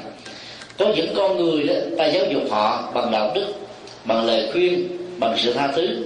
Có những con người phải giáo dục họ bằng sự trừng trị thì họ mới có thể hồi đồng có những con người kia tặng cho họ hương vị ngọt ngào họ ra thành một người tốt nhưng có những con người đó phải để cho họ trải qua các hương vị đắng thì họ mới tìm ra con đường để xuất ly cho nên đó, các nhà luật pháp phải hiểu thêm đạo đức và giáo dục đạo đức thì mới thấy rằng là tất cả các bản án đều phải có sự gia giảm khác nhau chứ không nên áp dụng một cách đồng điều hết có một hành động xấu nào là trừng phạt và nghiêm trị giống nhau, dẫn đến tình trạng có nhiều người phải bị chết trước khi họ có cơ hội để hồi đồng.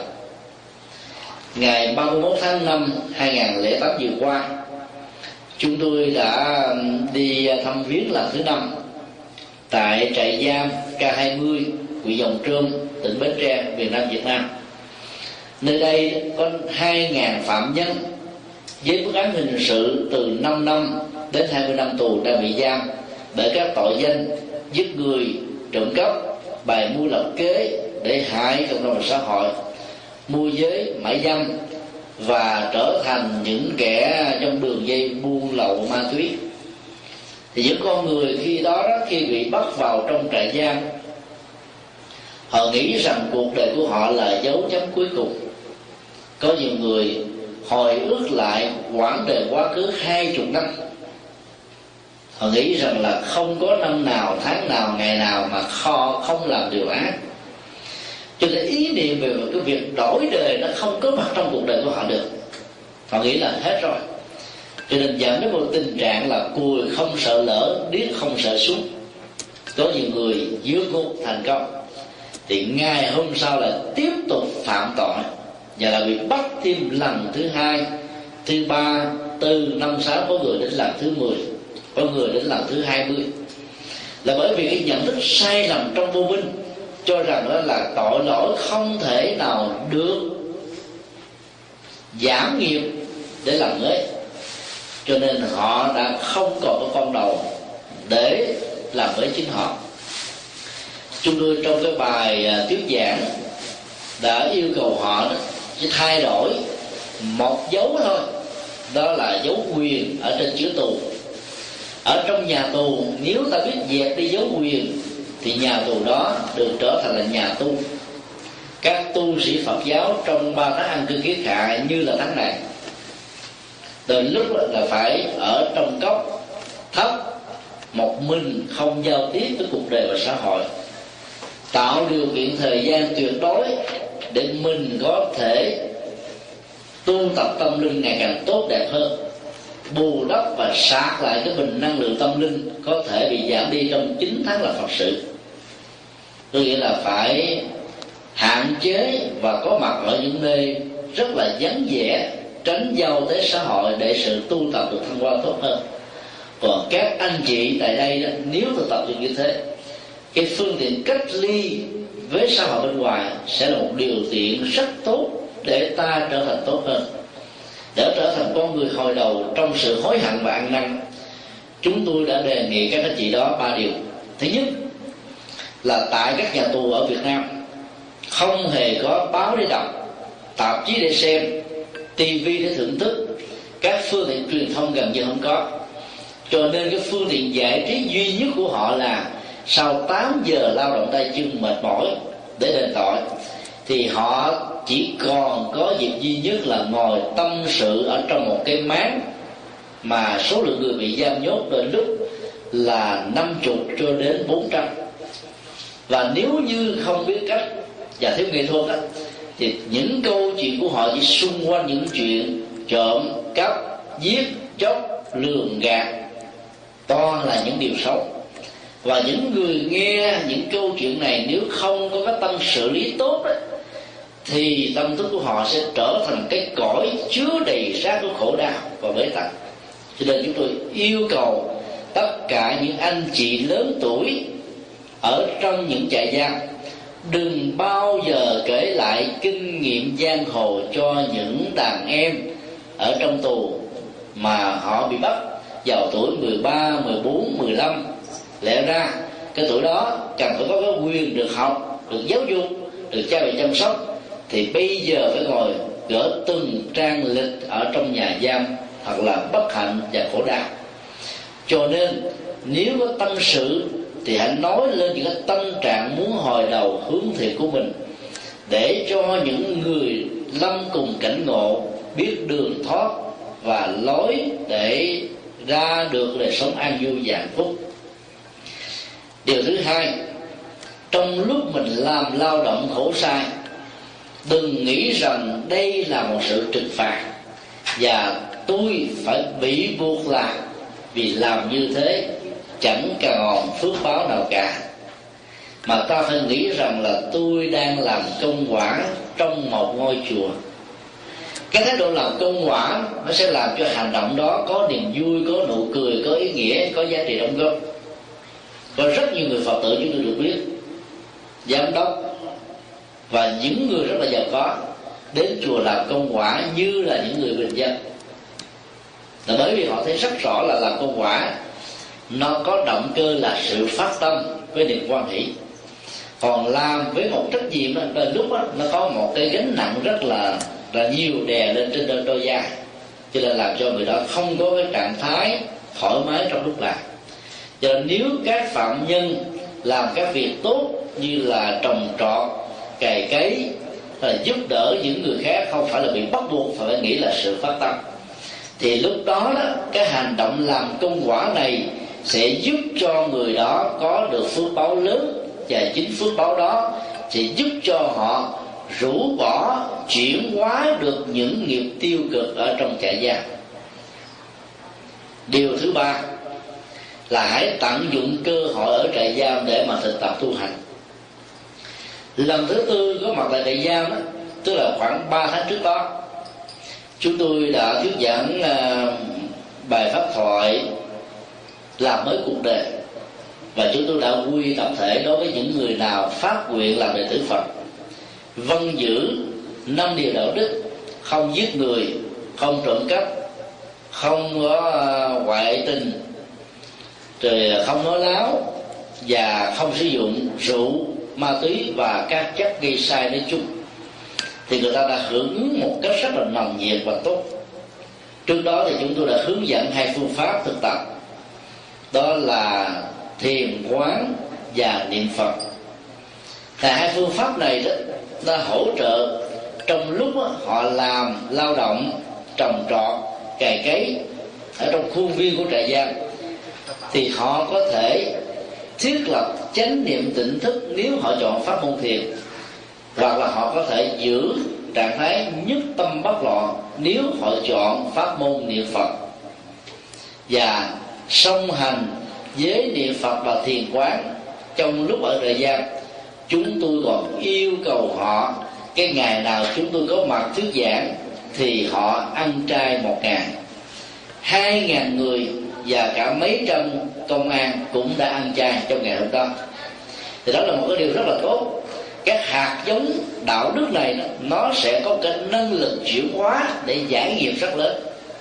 Nhưng ta phải làm, phải phát xuất tấm lòng thích thú và đam mê, chứ không phải vì bắt buộc. Thì mỗi khi mà vào trong động chúng tôi đều mang theo là mấy ngàn sâu chuỗi, tặng cho từng người một rồi tặng những cái quyển sách về nhân quả nghiệp báo luân hồi. Tặng những ờ, chuyện của phật giáo, tranh ảnh đức phật. Họ rất là say mê đọc và đã thiết lập được một cái thư viện nho nhỏ tại đây, về Phật pháp nói chung. Cho tôi nghĩ rằng là cái việc giáo dục những người có tội và khổ đấy không chỉ đơn thuần là sự cách ly bằng trừng phạt trong trại giam là đủ mà phải trao cho họ những nghệ thuật để họ làm mới chính mình. Và làm mới như thế chính là sự sám hối. Cho nên đó, sau năm lần có mặt tại đây thì lần cuối cùng chúng tôi đã mời giám đốc trung tâm nghe nhìn thông tác xã Việt Nam ở tại các tỉnh phía Nam và thường trực của đài tiếng nói truyền hình Việt Nam VTV1 đi theo. Trong buổi phỏng vấn ngày hôm đó ông tổng giám thị trại giam là thượng tá phùng văn yếm đã trả lời rằng, trong suốt hơn 10 năm cai ngục, thì khoảng một năm rưỡi khi có chương trình quay đầu là bờ tại đây, thì ông cảm thấy nhẹ nhõm hơn bao giờ hết. Ông cho biết rằng là nạn đại bàng đen, bàng xanh, đại bàng đỏ không có mặt nữa trong trại giam. Các anh chị em phạm nhân đó đã làm bằng một cách tinh nguyện không cần phải bị phạt, bắt buộc cái tình trạng cãi vã gây lộn đánh lạo với nhau cũng giảm đi một cách khá đáng kể. Và chúng tôi mong mỏi làm sao cho chương trình quay đầu là bờ. Thực tập thiền quán và niệm phật trong các trại giam được nhân rộng trên tất cả trại giam ở 64 tỉnh thành của đất nước Việt Nam. Thì lúc đó, đó chúng ta thấy là các đạo tràng đã có mặt khắp mọi nơi mọi chỗ sau khi mãn hạn tù họ sẽ trở thành một người mới thật sự. Cái cơ hội để tái phạm định lần thứ hai đã bị giam biết trong trại giam sẽ không bao giờ có mặt. Đó là ba điều mà chúng tôi đã yêu cầu. Và kết quả là nó đã được thành tựu ở một mức rất là đáng kể. Như vậy nói một cách khác là khi chúng ta phát tâm sám hối đó, thì mình phải gieo trồng những hạt giống đạo đức ngược lại với tội và khổ của mình đã tạo ra cho xã hội và thai nhân. Ở mức độ tối thiểu là bằng cho đến nhiều hơn. Thì cái lực bù trừ về nhân quả mới làm cho các nghiệp xấu đó được giảm đi một phần nào. Chúng ta đừng tưởng một cách đơn thuần, quỳ trước bàn phật, mỗi ngày đọc những trang sám hối, thành thẳng tha thiết mà không làm gì hết là tội sẽ được tiêu. Ta mới chỉ có phát lộ, tức là nói ra mà thôi. Còn muốn tiêu nghiệp thì phải gieo trồng những hạt giống công đức và phước ba. Đây là cái điều rất là tiên quyết. Mặc dù rất nhiều người trong chúng ta chưa từng tạo tội ở đời hiện tại này cũng đừng vì thế mà hãnh diện tọa tự hào rằng là tôi chưa từng có tội. Bởi vì nhiều kiếp quá khứ mình đã làm, trong lúc mình chưa biết được đạo phật, mình đâu có nhớ được. Do đó, mỗi nửa tháng ở trong các chùa, ngày sám hối vẫn luôn được diễn ra là vì lý do đó. Cho nên có nhiều cái tội, nó dẫn đến nhiều cái ờ, nghiệp quả rất là nghiêm trọng mà mình không thể nào lý giải được. Cũng rất may ngài ngộ đạt đã gặp được ca nặc ca tôn cho nên cái bệnh uh, ghẻ lỡ ở trên cơ thể đã được tiêu trừ mà không cần phải tốn tiền bạc lên đến các bác sĩ và nhiều vị lương y khác.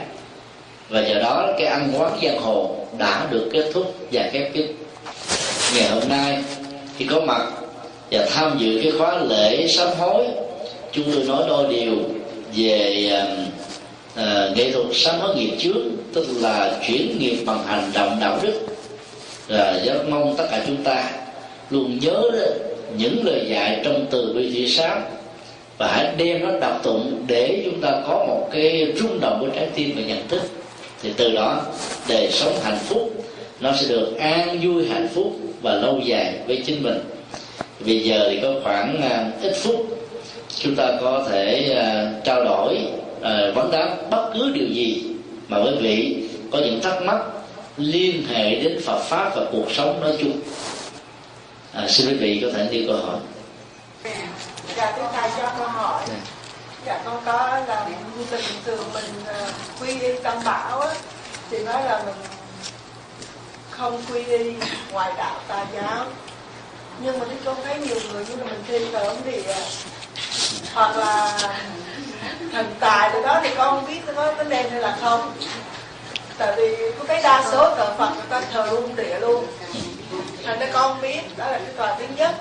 Còi thứ nhì là giống như là mình không được sát sanh như, như trong bếp nhà mình đó. Nó có gì nhà con giáo hay là con kiến để vô nhà mình đó còn nếu mình không biết thì nó, nó đầy trong nhà. Mình biết cho mình sát sanh thì con không biết mình nên làm như thế nào. À, cảm ơn hai câu hỏi vừa nêu đối với câu hỏi thứ nhất đó,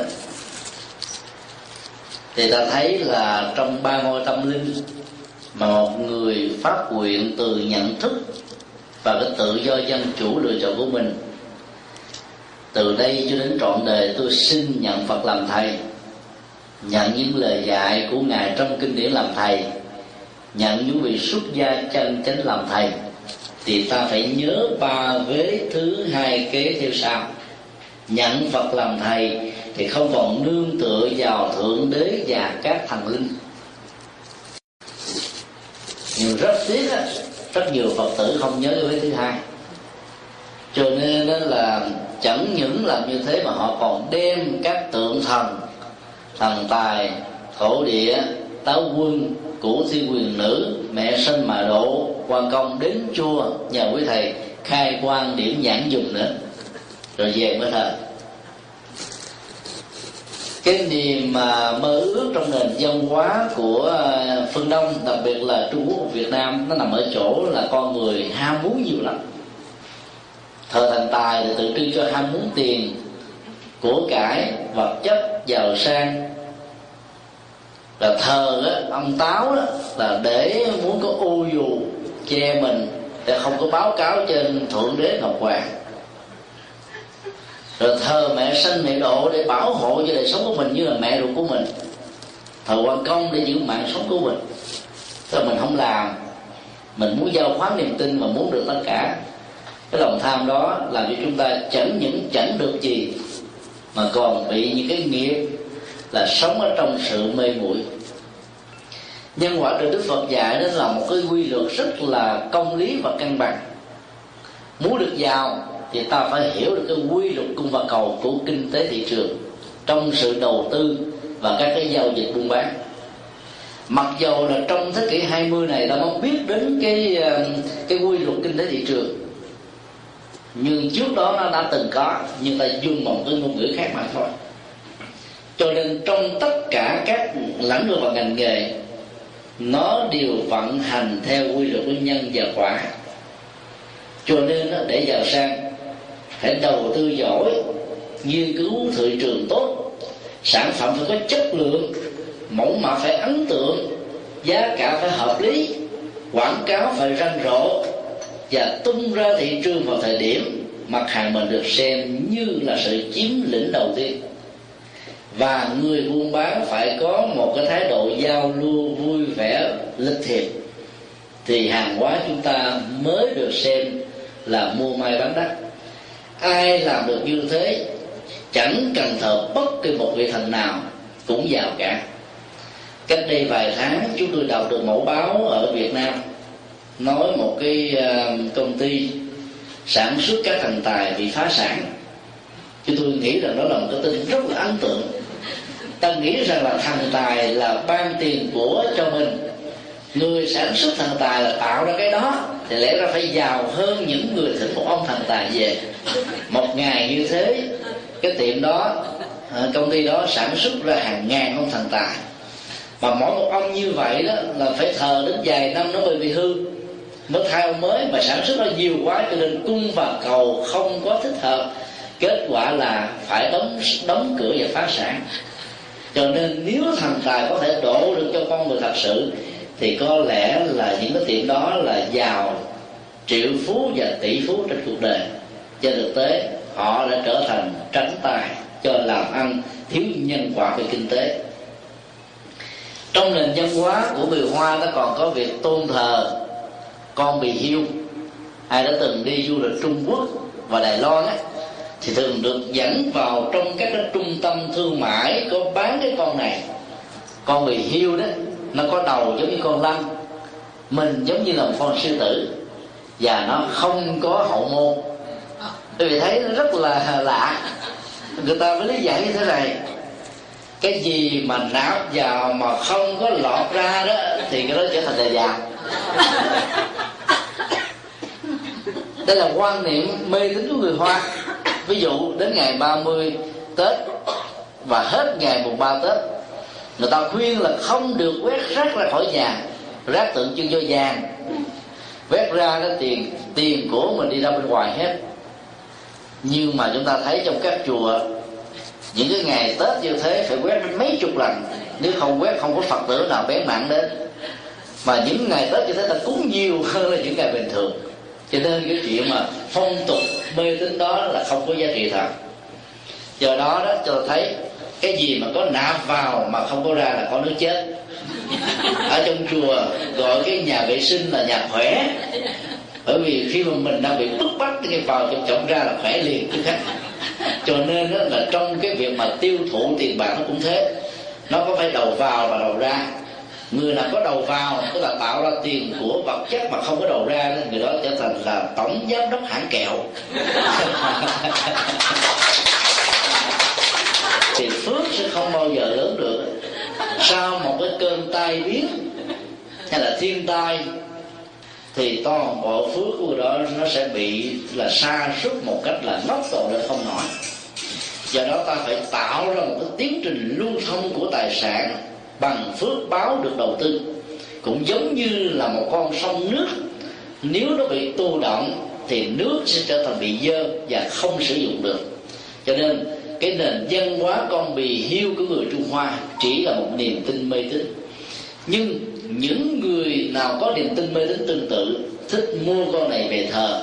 Ví dụ, nhà hàng so ngay chợ An Đông, thành phố Sài Gòn của Việt Nam. Có hai con bì hiu to tướng mà giá mua của nó gấp một trăm lần so với cái tiền vật liệu nó được đầu tư. Vì ta nghĩ rằng nó mang cái phước lộc đến cho chủ nhân của nó. Nếu như thế, thì những cái ông mà sản xuất ra những con này đã bỏ nghề lâu rồi không? Bán con bị hiếu bao nhiêu tiền? Do đó, ta thấy là niềm tin mê tín bao giờ nó cũng có giá trị nằm trên niềm tin, chứ nó không có giá trị trong thế giới hiện thực. Mặc dầu thỉnh thoảng vẫn có những tình huống là nguyện cầu nó ứng với cái nhân quả tất yếu diễn ra tự nhiên trong cuộc đời của chúng ta với kết quả của một cái phước báo.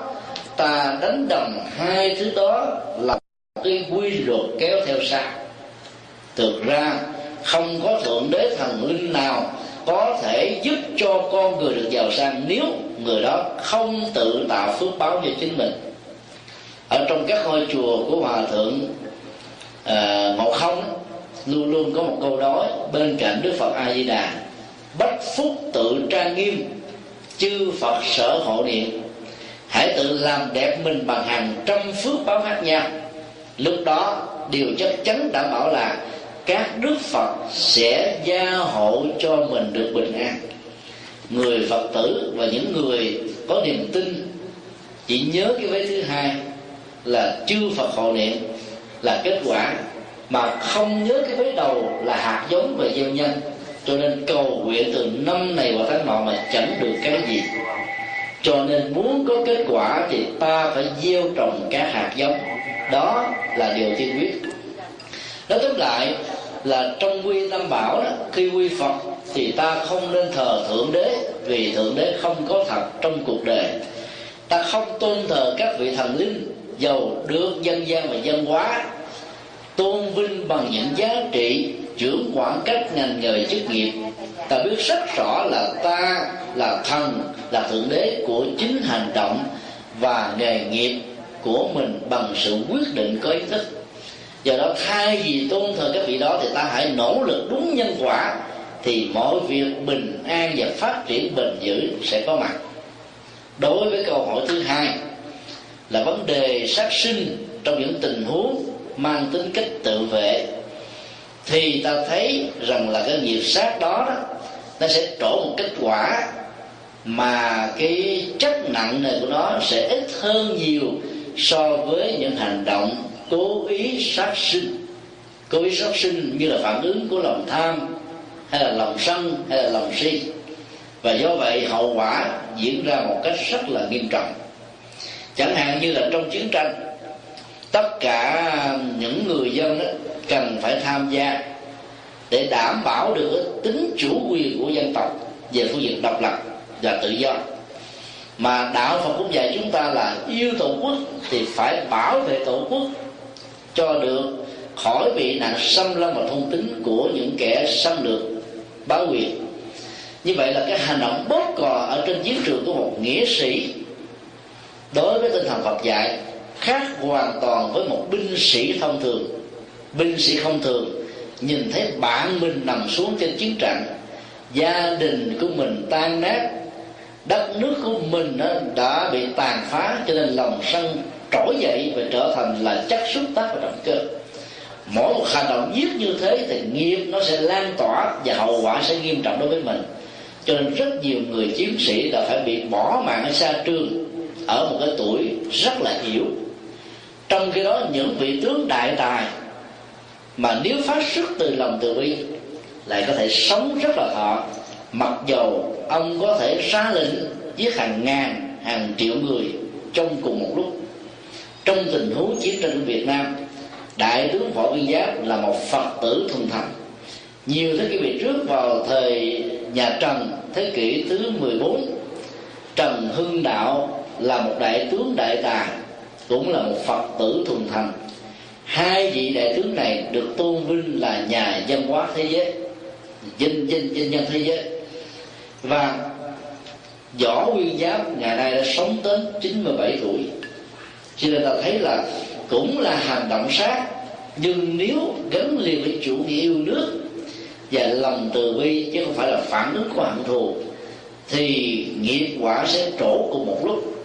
Nghiệp sát vẫn phải giữ. Bởi vì nó là nhân quả tất yếu. Nhưng mà cái lòng từ bi đảm bảo cho hàng triệu con người được sống bình an và ngăn chặn những kẻ xâm lăng không có cơ hội để gieo trồng những nghiệp sát trong tương lai. Cho cái phúc quả này nó lớn gấp nhiều lần so với nghiệp sát. Và kết quả là nhân quả bù trừ lẫn nhau, tuổi thọ vẫn được đảm bảo đó là nói trong cuộc chiến. Còn đối với các loài côn trùng và những con vật có thể làm thương tổn đến sức khỏe và ảnh hưởng mạng sống của mình. Thì đạo Phật dạy chúng ta, phương pháp tối ưu là giữ vệ sinh nhà cửa và phòng ốc. Thì những con đó, nó sẽ hạn chế một cách tối đa không có mặt ở trong phạm vi ngôi nhà của chúng ta. Thì ta không cần phải sử dụng đến phương pháp diệt trừ chúng để mang một cái sát nghiệp. Trong tình huống phải làm điều đó mà không có một sự lựa chọn khác thì khi làm phải khởi lên lòng từ bi. Thì nghiệp sát này vẫn có nhưng nó nhẹ và giảm hơn là những hành động do việc ghét đó, sợ đó làm ảnh hưởng đến sức khỏe và bệnh tật cho mình mà mình làm.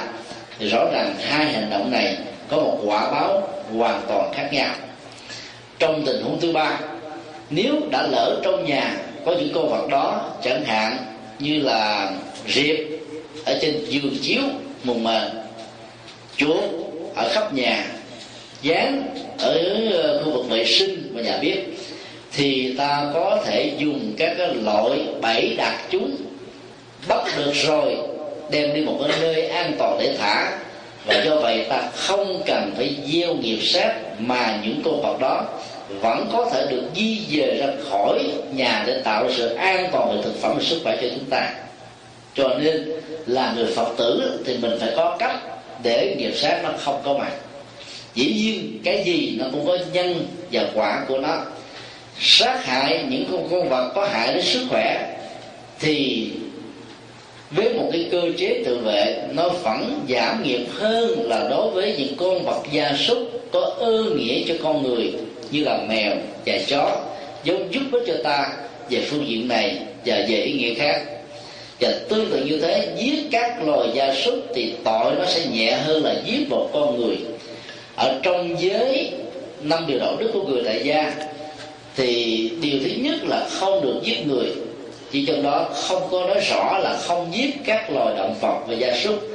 Nhưng qua các bài sáng mà ta học được đó, thì người phật tử hạn chế nghiệp sát sanh càng nhiều thì càng tốt. Quý vị ăn chay được thì tốt nếu không thể ăn chay được vì những lý do sức khỏe và thói quen, thì hãy chọn những con vật đã được ràng rồi để hạn chế nghiệp sát một cách tối đa. Và đây là cách ta biết thương cho sức khỏe, tuổi thọ và thân phận của bản thân mình. Nói chung là cái gì cũng có giải pháp của nó.